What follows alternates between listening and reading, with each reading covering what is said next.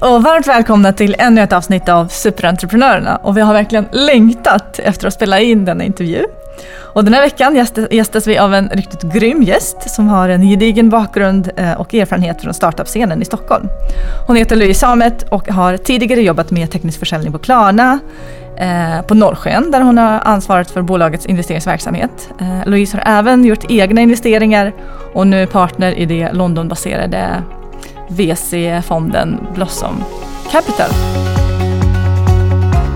Välkommen till Superentreprenörerna, en podcast för dig som är intresserad av entreprenörskap, ledarskap och vill göra en förändring. Lyssna och inspireras av Nordens mest spännande kvinnor som har startat eget.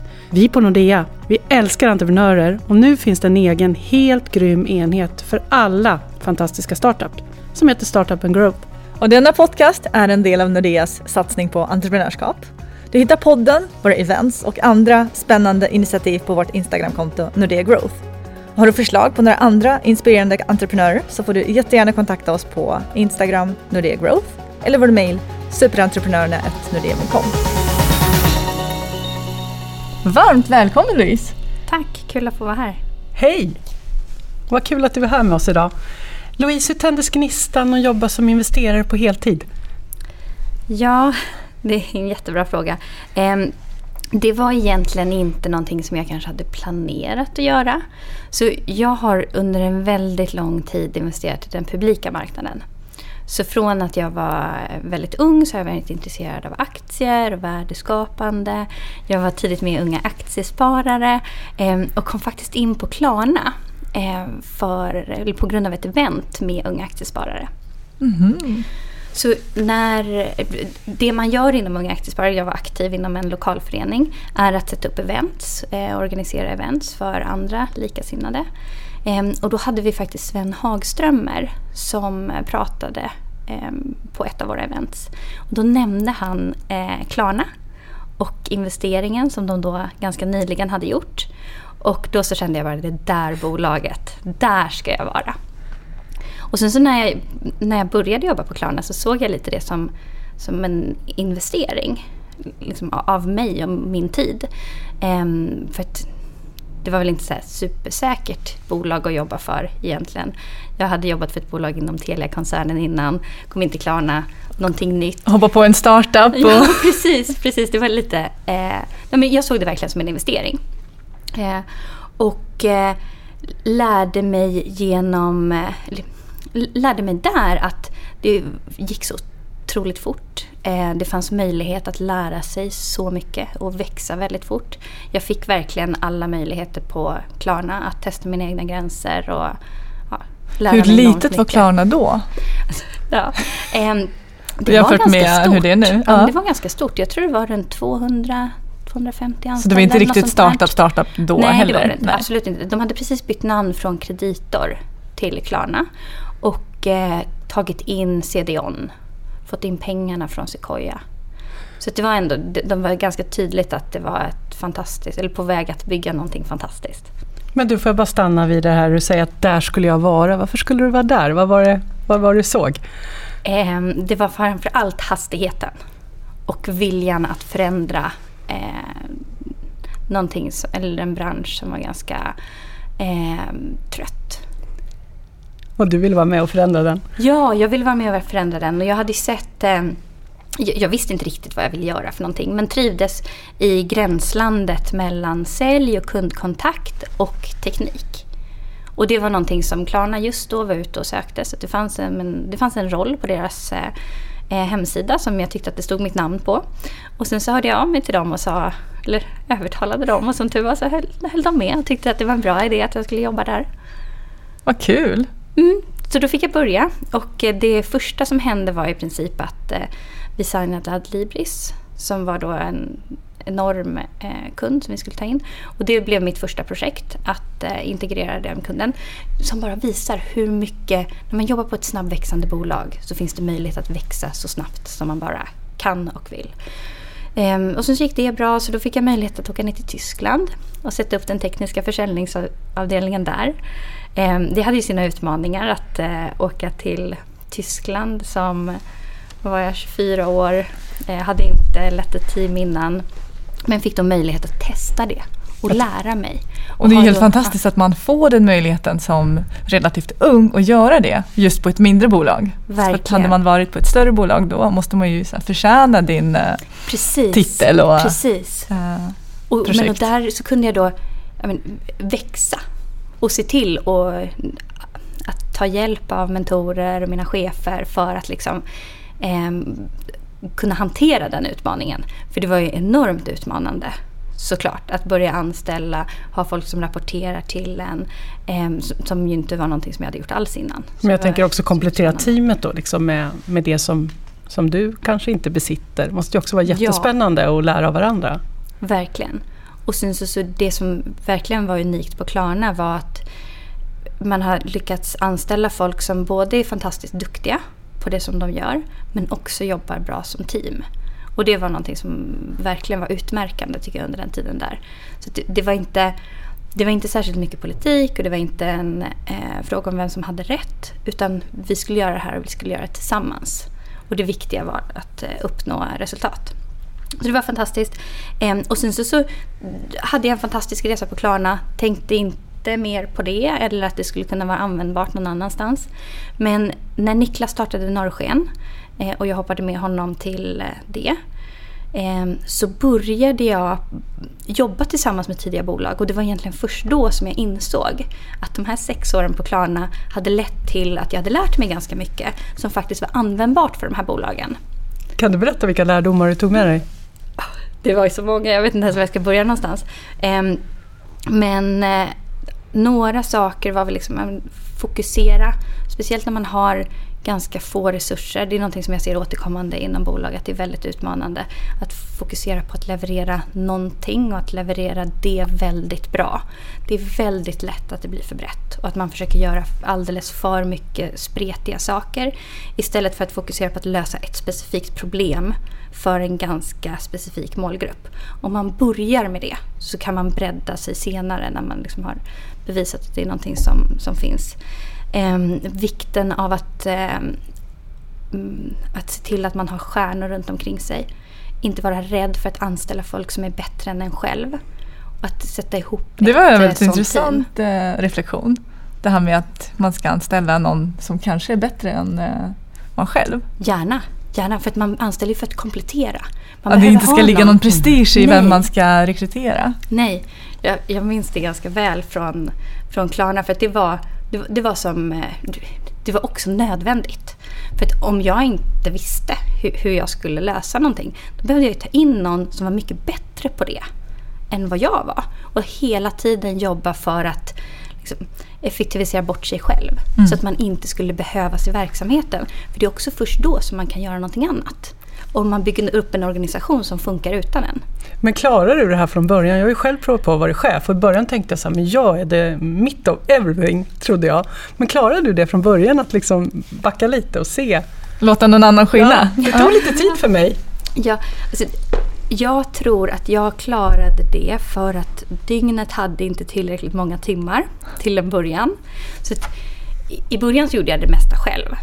Men så hanns det verkligen inte. Det gick inte. Det blev som en absolut nödvändighet. Så du fick hjälp av tidsbristen? Ja, Det, det fick jag verkligen. Och sen så, så hade vi också en så pass prestigelös kultur. Och fokus tror jag på, på rätt... Eh, eh, på att fokusera på resultat.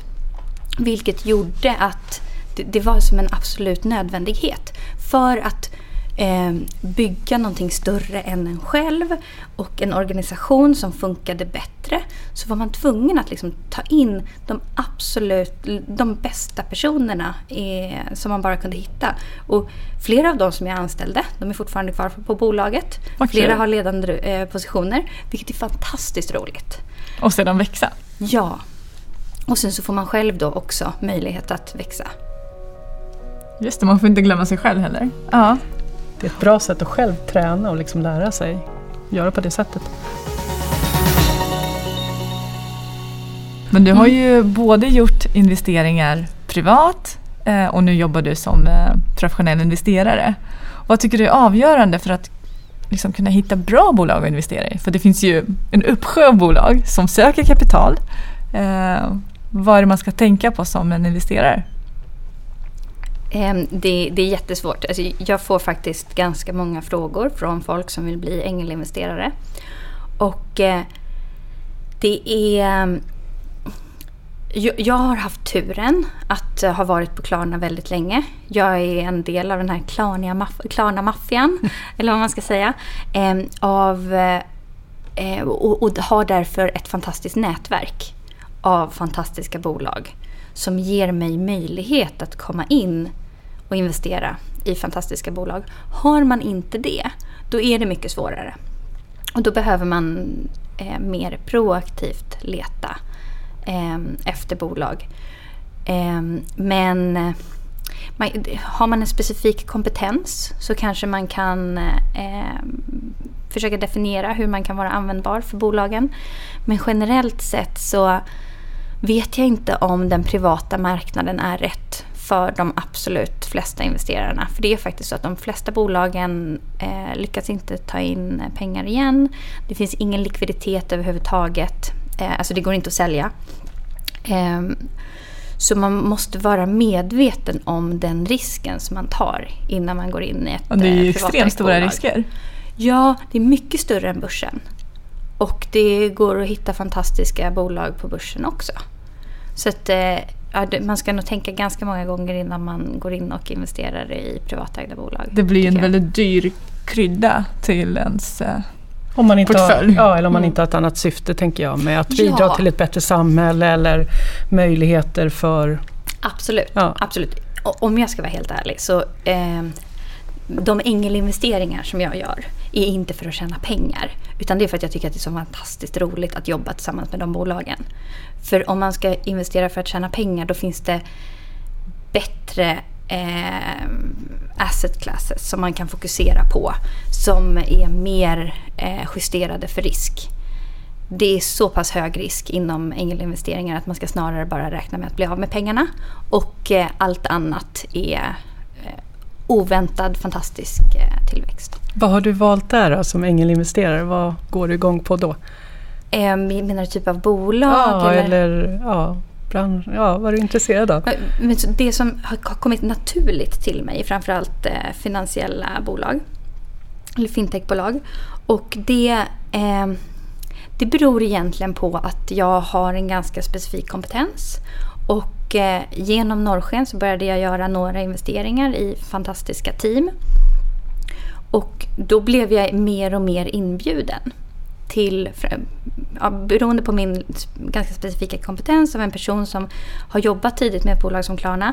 Eh, jag jobbade med onboardingen, så teknisk försäljning. Alla nya kunder som började använda våra eh, tjänster gick genom mig och min organisation. Och då får man ju träffa en uppsjö av bolag. Det får man verkligen. Ja. Och, och, man, lär sig, eh, man lär sig att sätta upp en struktur för att onboarda kunder. Och det är någonting som är återkommande, eh, man kan vara behjälplig med för framförallt B2B-bolag eh, som har företag som säljer till andra företag som har en onboardingprocess eh, så kan man hjälpa till att liksom, hjälpa till med hur man sätter upp kopior eller eh, hur man sätter upp den organisationen. Det finns alltid en utvecklingspotential i det. Hur man ja, kan göra det snabbare, effektivare precis, och precis. smidigare. Och samma med produktutveckling. Så jag hade en ganska specifik profil. Vilket gjorde att bolag, eller när fantastiska bolag som Pleo eller Anyfin skulle ta in pengar så fick jag möjlighet att vara med eh, och investera. Både för att det var inom ett område där jag kanske kunde vara behjälplig men också att de fanns inom mitt nätverk. Så det var lite enkelt sådär? Ja, mm. och det, det byggdes ju upp. Alltså det, det har byggts upp för att jag har verkligen fokuserat på att bidra med värde. Och att eh, jobba med de bolagen som jag tycker har fantastiska grundare och fantastiska idéer. Och sen så, så, gör jag, liksom, så har jag gjort så mycket som jag bara kan för att hjälpa dem. Och det är det som då har lett till att jag har blivit rekommenderad till andra bolag när det är dags att ta in nya investerare. Och där behöver man vara enormt långsiktig i, för att komma in i de affärerna. För att, som ängelinvesterare så är man en så pass liten investerare att man är inte den som sätter eh, några villkor eller något sånt Man överhuvudtaget. kan ju inte vara så aktiv och ha inte den eh, makten att bestämma heller. Nej, nej absolut inte. Och man ska inte ha makten att bestämma. Har man det så är det snarare så att framtida investerare blir oroliga och tycker varför ska den här ängen vara med och ha någonting att bestämma om. Så man ska inte ha någonting att säga till om. Vilket ju ger ytterligare risk jämfört med många andra eh, investerare som ju faktiskt har mer att säga till om än vad en ängelinvesterare har. Och vad tycker du är största skillnaden mellan att vara en affärsängel och en professionell investerare? Förutom att det inte är ens egna pengar. Ja, precis. precis. Eh, största skillnaden är att jag kan göra mer skillnad. Eftersom att eh, vi skriver större tickets, så vi går in med mellan 5 och 10 miljoner dollar, så kan vi verkligen vara avgörande för bolag. Om vi kommer in och ser potential där andra kanske inte har gjort det, och kan, då kan vi vara avgörande för det bolagets framtid. För de pengarna som vi kan lägga eh, kan verkligen vara det som gör om det blir, framgång, om det blir en framgångssaga eller inte. Eh, dessutom så har vi ett fantastiskt team med olika kompetenser så vi går in och är ganska hands-on och när bolaget vill det. Och kan hjälpa till med framförallt introduktioner men även mer konkret som sälj och produktutveckling. Hade du velat vara utan varit ängel innan och gått direkt som professionell? Eller hur ser du på det? Nej, alltså det hade jag nog aldrig gjort. För att jag hade inte förstått hur... Jag hade inte förstått min egen kompetens innan. Så att vara riskkapitalist eller liksom jobba på en VC-fond, det var inte någonting som jag såg... Jag såg det inte som någonting som jag ville göra egentligen. Både för att jag förstod inte riktigt vad jobbet var egentligen. Och jag eh, ja, har väl varit, tyckt att det är lite konstiga strukturer. Eh, och sen så trodde jag att det kanske var någonting som man gjorde när man blev äldre. Och vad är det man gör som professionell investerare? Ja, så vi på Blossom är som en startup inom VC-världen. Så vi är också nystartade. Så att vi sätter väldigt mycket våra egna strukturer och rutiner och processer från början. Åh, vad kul! Ja, det är fantastiskt. Så att, ehm, när det gäller beslutsprocesser och sånt så kan vi vara med och skapa det själva. Vilket gör att... Ja, men, och, och, så att jag hade kanske inte gått in på någon större äldre fond där det finns mer av eh, ett legacy som man behöver ta hänsyn till. Och, eh, eller finns traditioner eller och alla ramar är satta redan. Nej men precis. Utan, så jag ser snarare som att jag nästan är med som en startup. Men på investerarsidan. Och möjlighet att påverka så stort som du säger. Ja, precis. Och få jobba så nära så fantastiska människor som vi får göra. Alltså de eh, grundarna som vi investerar i är verkligen helt fantastiska. Jätteroliga, superimponerande. Så det är, jag tycker jag har ett drömjobb. Och dessutom så får jag, alltså de bolagen som vi väljer att investera i är en sak, men jag träffar också alla andra bolag som är ute och söker investering som pratar om det de brinner för. Och vi är ju hela tiden i framkanten av vad som är möjligt att göra och träffar då otroligt inspirerande personer som jobbar på väldigt utmanande projekt. Och det, det är superinspirerande och ett riktigt eh, privilegie att få jobba med någonting sånt. Alltså jag skulle vilja att ni lyssnare kunde se Louise när hon pratar om det. Det händer saker med din kropp och dina ögon och ditt leende. Du är verkligen på rätt plats tror jag. Ja, det, det känns verkligen så. Det är helt fantastiskt. Och de bolagen ni träffar som får pitcha för er, vad är det vanligaste misstaget som man gör när man pitchar? För du måste ju ha sett ett och annat. Mm. Vad är det man ska undvika om jag är en startup och ska söka kapital? Ehm, ja. Alltså, det finns ingen riktig playbook. Eh, och framförallt så utmanar vi den. Okej, Eh, ja. Så det har funnits kanske mer, eh, lite regler för hur mycket man ska ha i typ MRR som är Monthly Recurring Revenue innan man går, går in i Serie A och sådär. Eh, men vi försöker utmana det och framförallt titta efter individer. Det, det bästa jag tycker att man ser är eh, folk som verkligen har eh, en bra storytelling av vad det är för något problem som man löser och varför.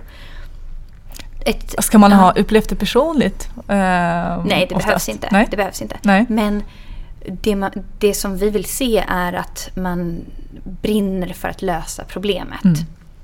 Och det kan ju vara så att har man upplevt någonting personligen så kanske man brinner lite mer. Men Precis. det behöver finnas någon story som gör att eh, man kommer orka. För allting går inte i en spikrak väg utan det, går, det är väldigt mycket berg och dalbana. Och när det är tufft så behöver det vara någonting som får en att eh, fortsätta kämpa. Och det ser ni hos grundarna. Det är ju... Precis, precis. Att det är någonting som vi verkligen letar efter. Folk som verkligen är drivna av det som de försöker lösa. Mm. Har du något tips på förberedelse och hur ska man liksom göra det här så här bra? Ja, vi brukar faktiskt inte ha så här regelrätta pitchmöten. Utan vi läser gärna på så mycket som möjligt innan och har snarare en ganska avslappnad dialog. Där man försöker lära känna varandra. För det är ett långsiktigt samarbete som behöver funka. Och då är det viktigt att alla parter eh, tycker att det känns bra. För ni går in eh, ganska sent eller ganska tidigt. Alltså jag tänker... Ja, det beror de, på hur eh, man ser det. Jag tänker du sa A-serie och det, ehm, det, det är verkligen jättestor skillnad. Vad är A-serie utomlands och vad är A-serie här i, i Sverige? Vill Mm. du förklara det lite? Mm. Jag tänker de nivåerna man går Mm. in på. Ja, precis. Vi, vi ser det ju som att vi går in med, eh, med mellan 5 och 10 miljoner dollar när eh, det finns någon sorts traction, så att man har bevisat att det finns någonting som är redo att skalas. Men vi har också gjort några investeringar tidigare. Vi har precis eh, eh, gått ut med eh, nyhet om ett av bolagen som vi investerade i. De har tagit in sin serie A-runda nu innan de faktiskt har gått ut med en produkt. Så sånt händer också. Allt är liksom sanning med modifikation. Det finns undantag. Det viktiga är att man, man bygger ett fantastiskt team eh, som har eh, höga ambitioner och en, mo- eh, en plan för hur man ska ta en produkt till marknaden. Så att, Hur man ska ta Ja. över världen. Ja, precis. Och det är någonting som utvecklas hela tiden. Hur stora belopp man tar in eller hur små belopp. Så det är bara konstant förändring. Så vi, vi sa det på Klarna att the only thing constant is change. Ja. Som hela det är livet. Typ så, precis. Ja. Vi behöver bara lära oss att jobba givet de förutsättningarna som finns. Vi hade ett annat bolag som vi investerade i här som tog in en eh, Serie A-runda på 230 miljoner dollar. Vilket också är Ja, det är ju Ja, extremt helt- mycket pengar. Ja. Ja. sjukt stort. Men ehm, ja, Men jag tänker många tar ju också in kapital lite för tidigt. Hur ska man tänka för att inte sälja sig billigt? Hur ska man hålla i? ja, hur menar du då? Ja, det finns ju att man kanske liksom väljer fel investerare eller om det nu kan vara fel eller personer Mm. som kan påverka framtiden eller försöka ta över. Det tycker jag är en jättesvår eh, fråga. För jag tycker generellt sett att det är väldigt viktigt att entreprenörerna kan välja sina investerare. Jag vet att det är såklart, givet situationen så kan det vara svårt. Eh, men det, det, det är väldigt viktigt att rätt investerare kommer in. För om man får in någon så, som snarare vill ta över bolaget då kan, det, då kan det leda till att det förstörs. Eller att det ja, inte leder någonstans. Istället för att man faktiskt har någon användning av det kapitalet. Och då kanske det är bättre att inte ta in. För det känns som att det är en alltså det är ständigt återkommande fråga och alla startups vi jag själv träffar i, eh, i mitt dagliga eh, liv så är det ju så här att eh, ja, men, vad ska man göra, hur ska man tänka? Eh, och har man, även om man har ett nätverk, det är ändå svårt att veta vem man ska ta in och eh, kommer det här bli långsiktigt eller eh, Och just då kan ju en liten summa vara väldigt avgörande men det kan bli Mm. verkligen påverkande för Ja, men och jag ser också eh, vissa fall där investerare kanske inte egentligen har någon makt. För att de har så pass litet ägande. Men de får ändå makt i dynamiken mellan grundarna. Och där kan det vara viktigt att som grundare veta att även om du har 2% i mitt bolag så betyder inte det någonting. Det är fortfarande jag som sätter agendan. mm. Och, och bara den, så a- att vara den som leder sitt bolag och kanske struntar i de där ägarna som bara kommer med dåliga idéer hela tiden kan också vara tillräckligt. Det blir svårare om man har Alltså man har mer än 50 procent eller något sånt som ägs av investerare. Det, det kanske är ett dåligt läge oavsett. Men i de absolut flesta fallen så är det snarare så att man ger investerare mer makt än vad de faktiskt har. Så det är en av poängerna till att eh, om man ska vara ängelinvesterare eller inte. Som ängelinvesterare har man ingen makt. Och så ska det vara och det är absolut hälsosamt. Men det är också viktigt att man då som entreprenör vet att det betyder ingenting. De äger en liten, liten del av mitt bolag men det är fortfarande jag som sätter agendan. Det är jag som bestämmer vad jag ska bygga för någonting. Det är jag som bestämmer vilka som får vara på mitt cap table eller inte. Mm. Och sen så har man ett shareholders agreement, ett aktieägaravtal som definierar de grejerna. Och att det är bra att man får tänka så. Mm. Eh, så att man fortfarande har makten att, att göra saker och ja. kreera. Ja, men och så tänker vi även som VC. Vi sätter inte agendan. Det är grundarna som gör det. Det är bolaget som bestämmer. Vi äger, liksom, även om vi äger mer än en ängelinvesterare, så är vi alltid liksom, en eh, minoritetsägare. Och det är grundarna som är de som sätter agendan och det är deras syfte och vilja som bestämmer eh, framtiden för bolaget. Vi kan bara stå där och heja på mm. och försöka bidra med de kunskaperna som vi kanske har. Och där har ju ni satt det liksom i era samtal och känt att det här, ni litar ju till det. Precis, och då när man utvärderar investerare så kanske man snarare ska titta på vad, hur kan du bidra? Eh, hur, vad ser du framgång är för det här bolaget? Hur länge kan du tänka dig att eh, vara ägare av det här bolaget? För om man tittar på de absolut flesta bolagen så tar det typ tio år. Om man vill göra någonting. Och då är det viktigt att man kanske har investerare som är med på den resan och som inte förväntar sig att sälja innan. Mm. Och vara hållbar och tänka långsiktigt. Mm. Och det som är också intressant det är ju det här med värdering på bolaget. Hur vet man att man har rätt värdering? För att oftast så kanske man tar in affärsänglar som man känner, kanske i sitt nätverk eller sina nära och kära. Och sen så tar man in lite större investering och det är också folk man känner. Och då blir det ju svårt att sätta någon prislapp på det. Um, ja, vad tycker du? Ja, det, det är svårt. Men eh, samtidigt så tycker jag att eh, Ehm, man kan ju också titta på både hur mycket man själv har lagt in i bolaget, hur många timmar man har lagt in alltså för att motivera för sig själv hur eh, eh, värdeutvecklingen sker. Ehm, hur stor marknaden är, vad potentialen är. Ehm, men egentligen så är det väldigt mycket en förhandlingsfråga. Vilket ju faktiskt det mesta är. Vilket man ska komma ihåg. Så det finns ju inte några tydliga riktlinjer. Och det är det som jag tycker är så otroligt intressant i den här branschen också. Det, det är förhandlingar eh, och problemlösning. Gud vad spännande. Ja. ja. Ingenting är omöjligt.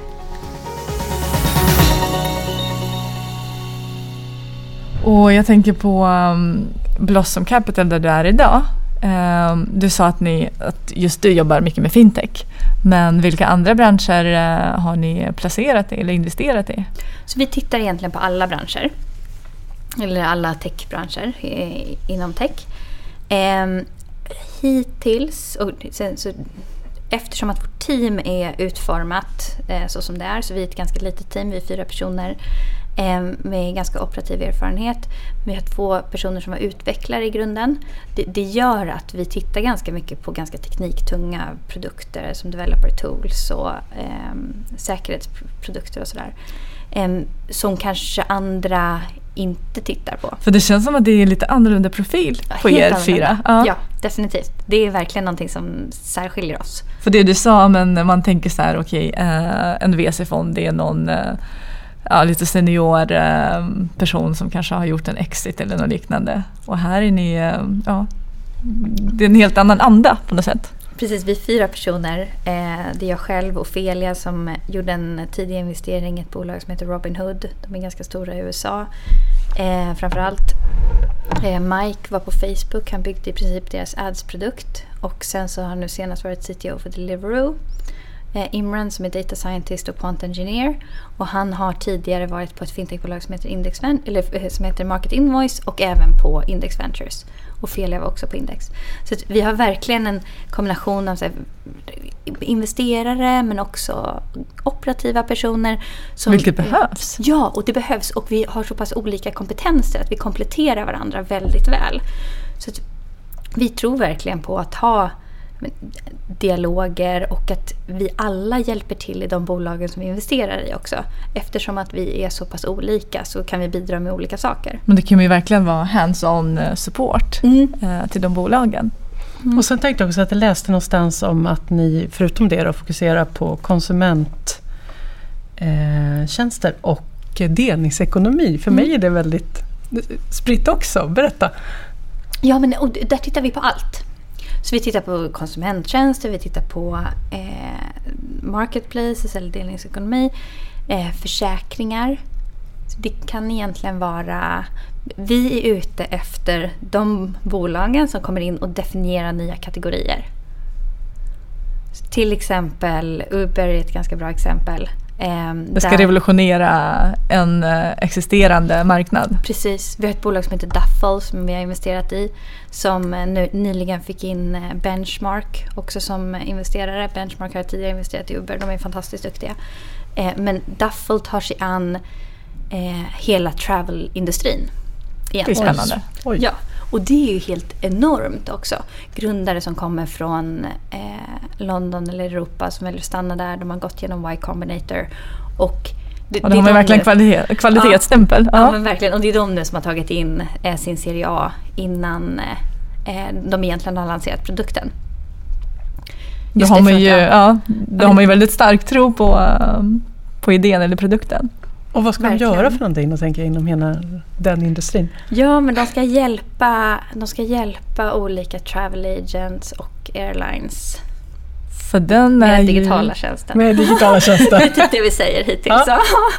ser vi fram emot. Ja, men det är väl eh, på tiden att någon aktör kommer och ja. bara rör om i grytan där. Precis, precis. Och det, det är lite det vi därför vi inte vill definiera bara någon kategori som vi tittar på. Så det kan vara i princip vad som helst. Sen så tycker jag ju också att eh, femtech är superintressant. Eh, det finns mycket som man kanske inte... Det finns många produkter och lösningar för kvinnor som kanske inte har fått eh, eh så mycket uppmärksamhet från investerare. Men det är verkligen någonting som Just på grund av att man vänder sig till kvinnor? Precis. precis. Och där tycker jag också att vi mm. har ett försprång eftersom att vi är två kvinnliga och två manliga partners. Så har vi ganska bra eh, täckning mm. vad det gäller i alla fall eh, könsdynamiken. Det är ju ganska bedrövligt att kvinnor får så lite möjligheter och eh, pengar. Jobbar ni aktivt för att höja den där siffran? Eh, ja, absolut. Vi, det är jättetråkiga siffror.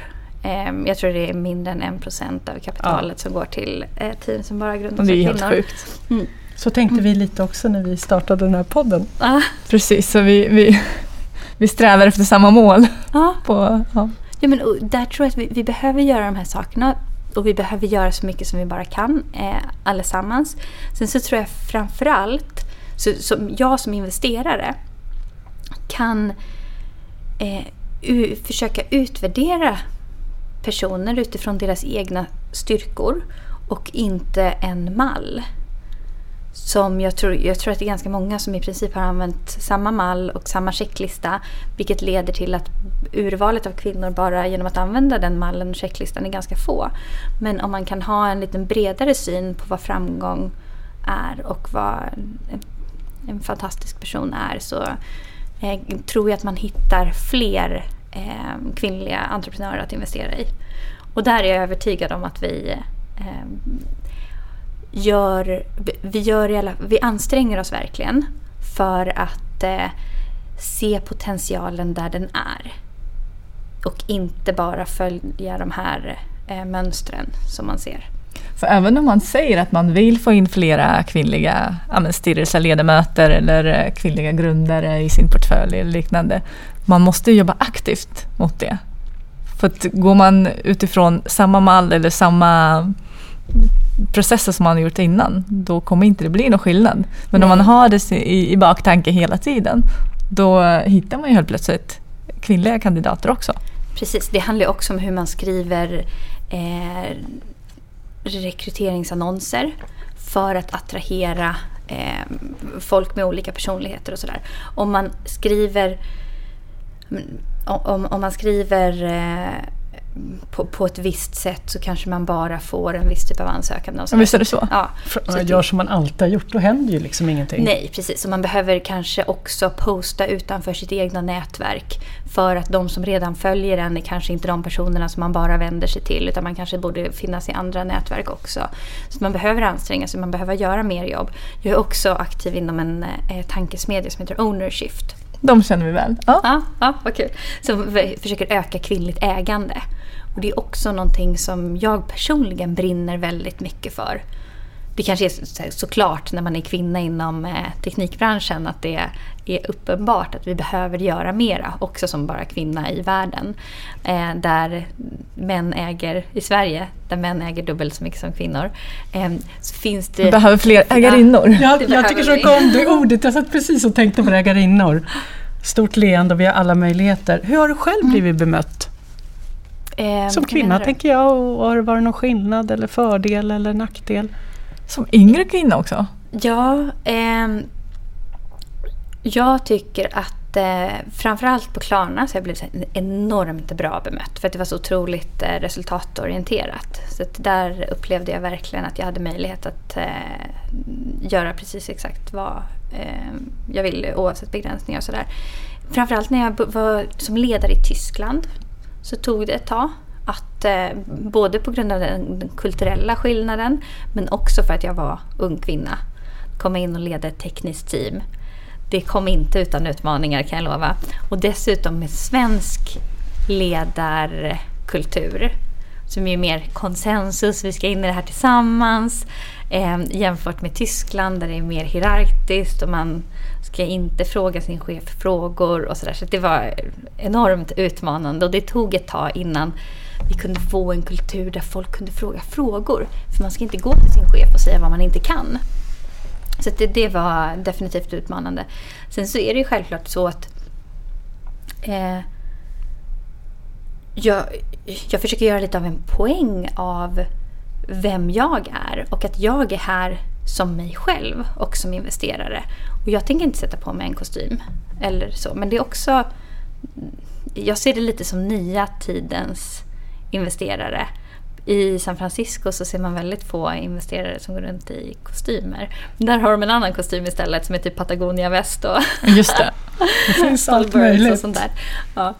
Men eh, jag tycker att det är viktigt att vi att man visar på att man behöver inte se ut på ett visst sätt för att ha en viss roll. Utan man ska kunna bli accepterad så som man är. Kvinnor ska inte behöva lära sig att bli män. Nej, precis. Det tycker jag är väldigt viktigt. För du, du nämnde något exempel tidigare när vi pratade eh, om en kvinna som var väldigt aktiv på startup-scenen som ja, men hade klänningar, stora örhängen och Mm, mm. att man liksom är sig själv. Mm. Jag tycker det är jätteviktigt. Och det, Och också visa att eh, för att man ska inte behöva klä sig på ett visst sätt. Det är ju helt hysteriskt. Det är väl självklart att det som spelar roll är det man presterar och inte någonting annat. Det är ganska bäst att vara sig själv och inte vara någon annan tänker jag. Det är förhoppningsvis därför man har blivit rekryterad också. Ja, eller därför man... Eh, när man startar sitt bolag så gör man det ju kanske för att man, vill lösa ett problem, inte för att klä sig på visst sätt. Alltså det verkar ju helt hysteriskt. Nej, vi håller med dig i allt. Vilket eh, trevligt samtal och tiden går så fort när man har roligt. Det är alltid lika kul och vi är så tacksamma att du har varit med oss idag. Men jag tänkte be dig skicka med en uppmaning, utmaning till våra lyssnare. Vad tänker du på då? Förutom att vara sig själv. Precis. Men ehm, den eh, uppmaning som jag skulle vilja eh, skicka med är att våga. Att det, det finns inga eh, begränsningar. Och eh, backa varandra. Det tycker jag är det absolut starkaste som vi kan göra för att eh, se skillnad i världen under vår livstid. Att vi liksom vågar stå upp, eh, vågar backa varandra. Och utmaning, jag vet inte riktigt vad det skulle vara. Det skulle väl kanske kunna vara att tänka utanför lådan på riktigt. Ehm, eh, jag, eftersom att jag tittar, pratar ganska mycket med bolag så ser jag ganska mycket bolag som påverkas av sina investerare och som liksom kanske tar en ganska säker väg för att det är den säkra vägen. Men hur skulle man göra om det inte fanns några begränsningar? Vad vill man göra då? För det är då som jag tycker det blir riktigt spännande och riktigt intressant. Och vi sitter ganska mycket fast i de eh, begränsningar som vi kanske har satt för oss själva eller som någon annan har satt för oss. Men om man försöker liksom lyfta på det där och eh, ta det ett steg längre. Vad skulle man kunna göra då? Och faktiskt ah. gå och göra det. Ah, underbart! Jag blir alldeles lycklig när jag hör dig. Tack så jättemycket. Lite mer sånt i livet. Ja. Jättekul att vara här. Ja. Ut och tänk inte på begränsningar. Kör! Tack snälla att du var med oss eh, idag. Tack så... snälla för att jag fick vara med. Ser fram emot att följa dig framåt. Detsamma. Ja. Tack. Tack. Hej då, på återhörande.